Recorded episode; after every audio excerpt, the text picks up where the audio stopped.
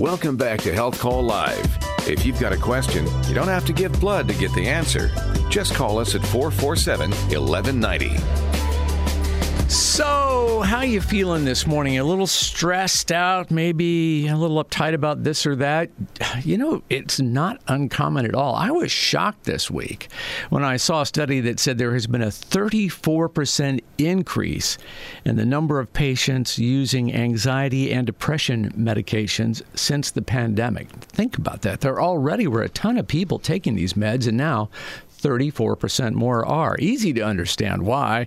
So much uncertainty, it seems, in our lives recently. You know, how am I going to make ends meet with gas prices and inflation? If the economy falls off the cliff, am I going to keep my job? Is war with China going to happen? What's next with COVID?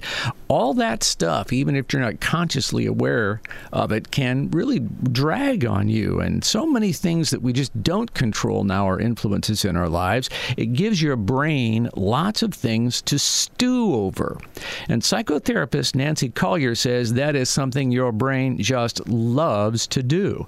She has written a book called Can't Stop Thinking How to Stop Negative Thinking and Free Yourself from Excessive Rumination. She told me your brain can work like a broken computer that just get trapped in a loop of gloom and doom. So, why is that? We are driven by negative thoughts because the mind thinks incorrectly that if it keeps keeps focusing on negative thoughts it will prevent those negative things from happening to us.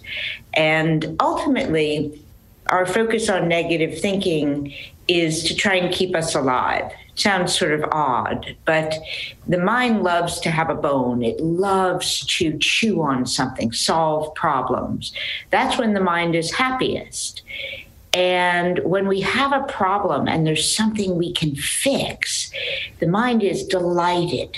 It's absolutely delighted. And if we look back, you know, thousands of years ago, in these forests where we had to keep ourselves alive, we focused on where danger might be coming from. And it was it made a lot more sense to focus on what could kill us than, oh, how do we create joy or how do we create pleasure? And the problem is, we got kind of stuck there. Neurologically, we're actually programmed to focus on survival, trying to keep the bad things away. Um, and now most of the bad things are emotionally related. It's emotional survival we're after. You know, we, we don't live in a, a place where we're going to have a stick coming at us, or most of us don't. But um, we still stay stuck in that. How do we protect ourselves? How do we protect our identity? How do we stay safe in the eyes of others?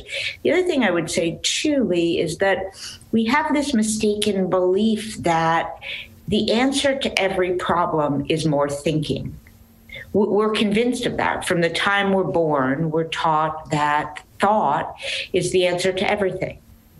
Here is the the one takeaway if you get from from this book is it's not. We all know that we've thought through most of our problems, thousands and thousands and thousands of problems. There's no diamond at the bottom of the rubble. And it's so counterintuitive that when we have a problem that we don't know how to fix, to turn away from it. It just doesn't make sense to us. And yet, that's freedom.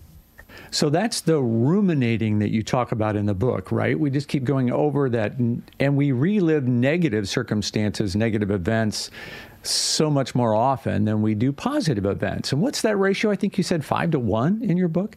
We know that we are neurologically wired to have more energy go towards negative experiences. And, you know, if we look at I did, you know, hundreds and hundreds of interviews, and there are a bunch of categories. There are grievance. You know, we spend a lot of time going over and over what happened to us that shouldn't have happened. We we and we do that because it's so strange, but we're trying to make it okay that it happened, and we're trying to bring ourselves some empathy. It shouldn't have happened. It shouldn't have happened. So the thoughts, again, we have to take the side of the thoughts. The thoughts are trying to help us out by saying, Can you believe he did that? Can you believe she said that? Or, for example, we're going over and over regret. That's a big one. Why did I do that? I knew better, right? Even knowing better, we still made that choice. We have a lot of trouble letting that go. Or we go over planning, planning, planning, planning over and over for something that, you know, is to come. We do that because we can't bear this. I don't know. I don't know what's going to happen.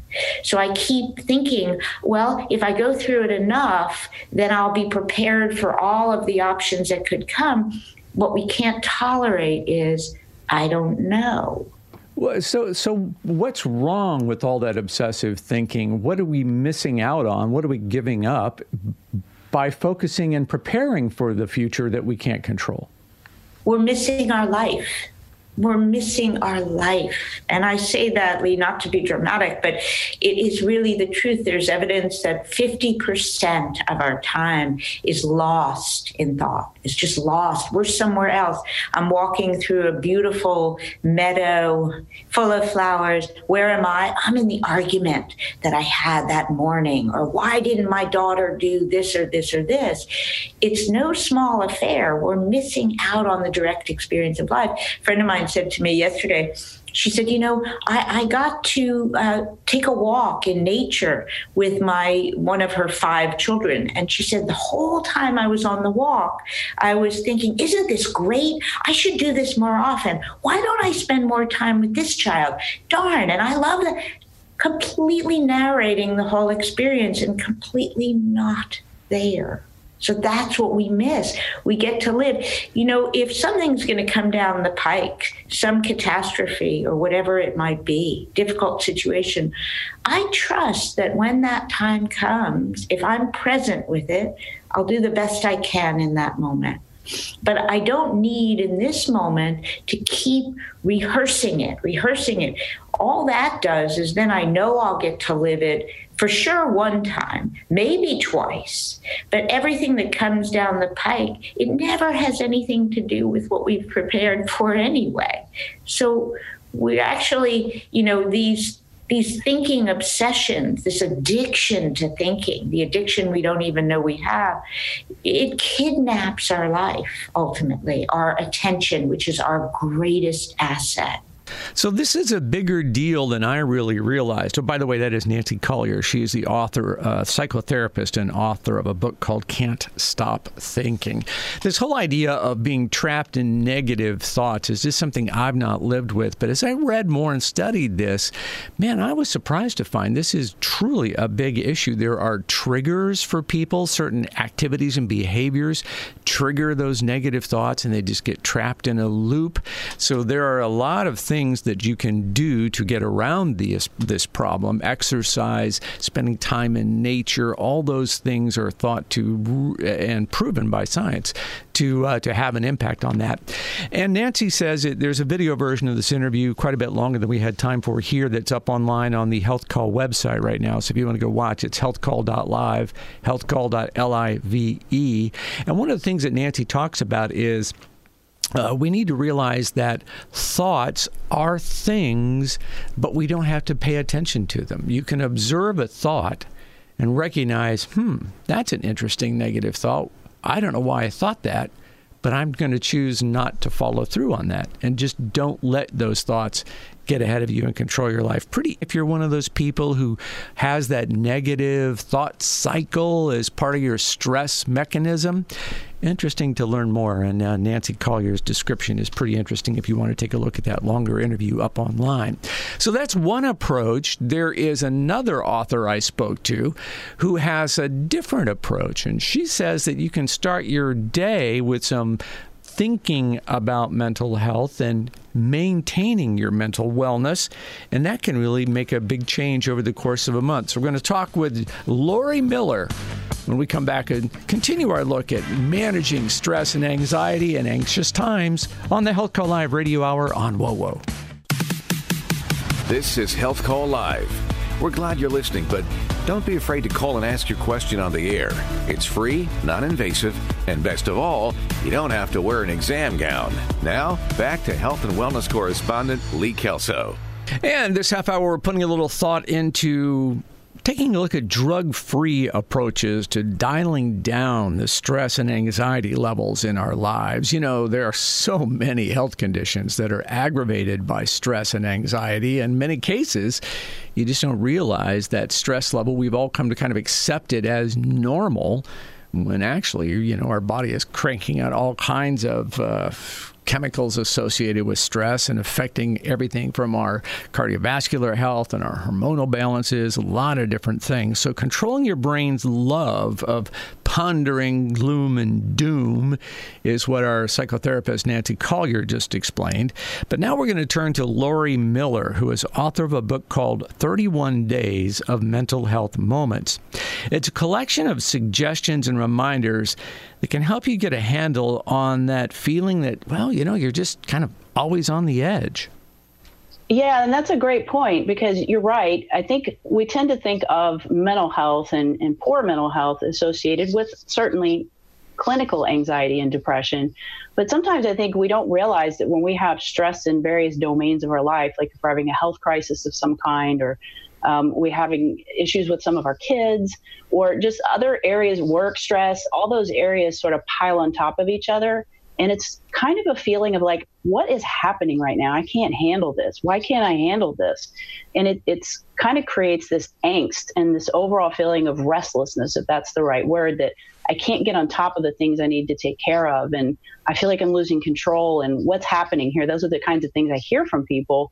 So while it's not necessarily that they can put their finger on it and say, I have anxiety, sometimes the things they express that are just trying to manage everyday life is anxiety. And that's how it's coming out is just their inability to focus and concentrate at work and uh, just things like that. So it's that i find is actually more prevalent even than i mean diagnostically anxiety and depression are highly diagnosed but that sort of undercurrent of overwhelm is really really prevalent out there. And i don't think a lot of people really see that in themselves. So uh, let's talk about some strategies for coping with that overwhelm that epidemic of anxiety. I mean gosh how many people are taking prozac and, and all of those things mm-hmm. right? Mm-hmm. yeah and i think it's the idea too that you know life is just life is crazy anymore i think. Um, we have things coming at us from all different directions. And sometimes I don't think we stop and think, you know, should I be doing this right now? Should I be answering this email? Should I be, you know, talking to this person? Should I have this person in my life? All of those kinds of things sort of we live our life and we try to check the boxes and we try to take care of things. Um, and then so sometimes when it overwhelms us, we think, well, what else can I do? I'm already trying to take care of things. And then we start looking for other ways to manage that anxiety, to manage that feeling of restlessness, the racing thoughts when we're trying to sleep, um, that feeling of losing control, um, and that's a that's a really big one for a lot of people. Yeah, it sure is. So, what are some strategies for handling all those racing thoughts? You know, the first thing I start with with most of my clients is breathing. I talk a lot about breathing in the book a few different times, and it sounds so simple because you have to breathe if you're alive.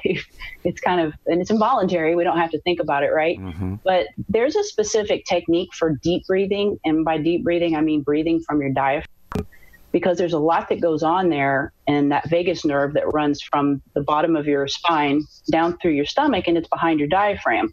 So when you breathe from your diaphragm and you breathe from your belly, you actually press on that nerve, and that nerve is responsible for calming you down. Um, I use the analogy a lot of times with my clients that, you know, folks that are in high pressure situations, first responders, people like that, that have to get it right in the moment, they learn how to breathe that way because they have to be calm in the moment. They can't freak out. They have to be able to control their blood pressure, their heart rate, uh, their you know, their ability to sweat, all of those things to control that fight or flight. So when we're having one of those days where just like things are spinning out of control and you're brain is just going and it won't stop, to take a minute, there's a couple of apps that are out there that are really great for walking you through how to breathe from your diaphragm. Take five minutes to just sit and breathe. And it, it doesn't make you necessarily want to run through the tulips and be super excited about life necessarily, but it'll take the edge off and you can function and you can finish your day or finish that meeting or whatever it is that's causing you anxiety. So that's a big one. That's that's one of the that's one of the things I start with. So the Uh, the idea of worry is just overwhelming for lots of people. They just worry all day long about all types mm-hmm. of things. What do mm-hmm. I need to mm-hmm. know about worry?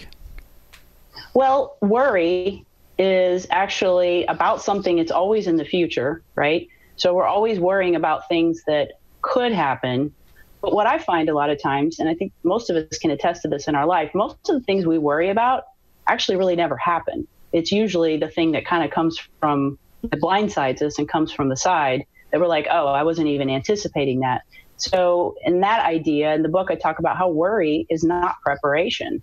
Um, you can certainly prepare um, for a hurricane, for a snowstorm, um, for a financial issue down the road. You want to be prepared, you want to make good decisions about things. But consistently worrying about it doesn't mean that you're getting ready for it. It just means you're using your valuable energy and your brain power to worry about something that probably will never happen. And it's true, a lot of people are, anxiety is just living in the future. That's all it is. We're forecasting something that could happen, probably won't happen, but it could. So it's a big problem for a lot of people, and it's it's one area that I start with to say, you know, hey, you got to live in the in the moment and really focusing on mindfulness and and experiencing the present moment that you're in right now. Sometimes that's enough to distract you from that worry about what could happen in the future. So I want to come back to that because you know if I if I many people here stop worrying don't worry about that and they can't mm-hmm. control it. Those thoughts are ever present. Do you have a strategy a technique for helping me get past that? Yeah great one. I call it the what if game. Just you know what? If you're worried about something in particular go ahead and run it out. Play the movie forward as i say.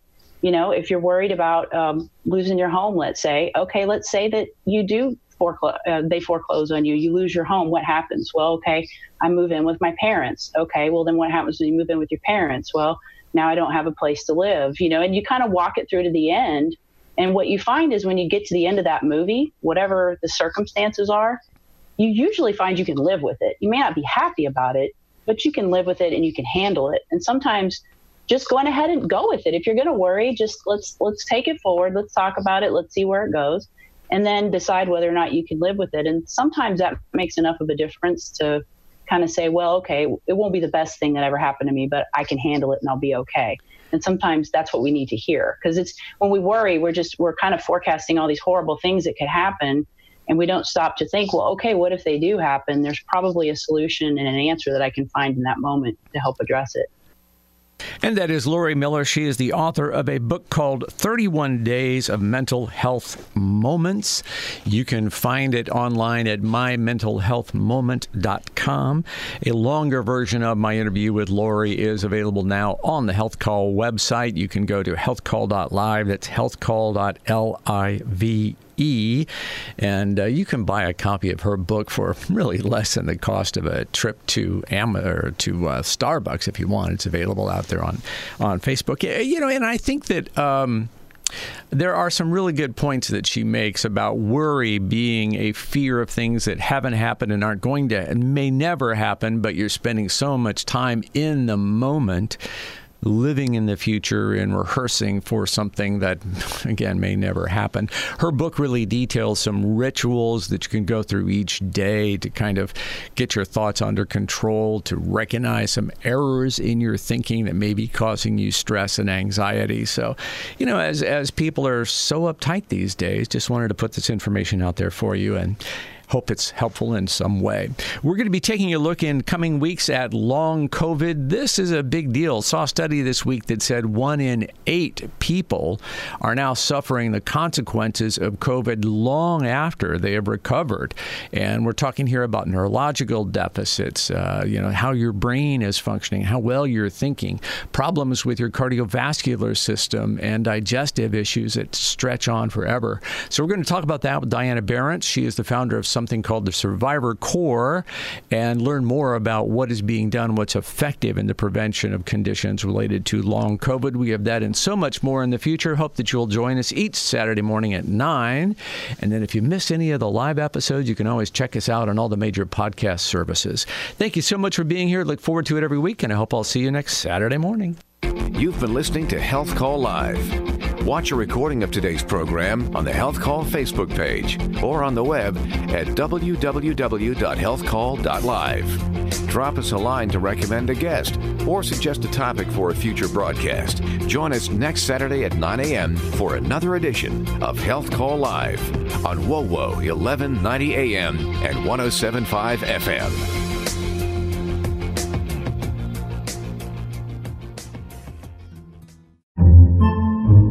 Podcasts by Federated Media.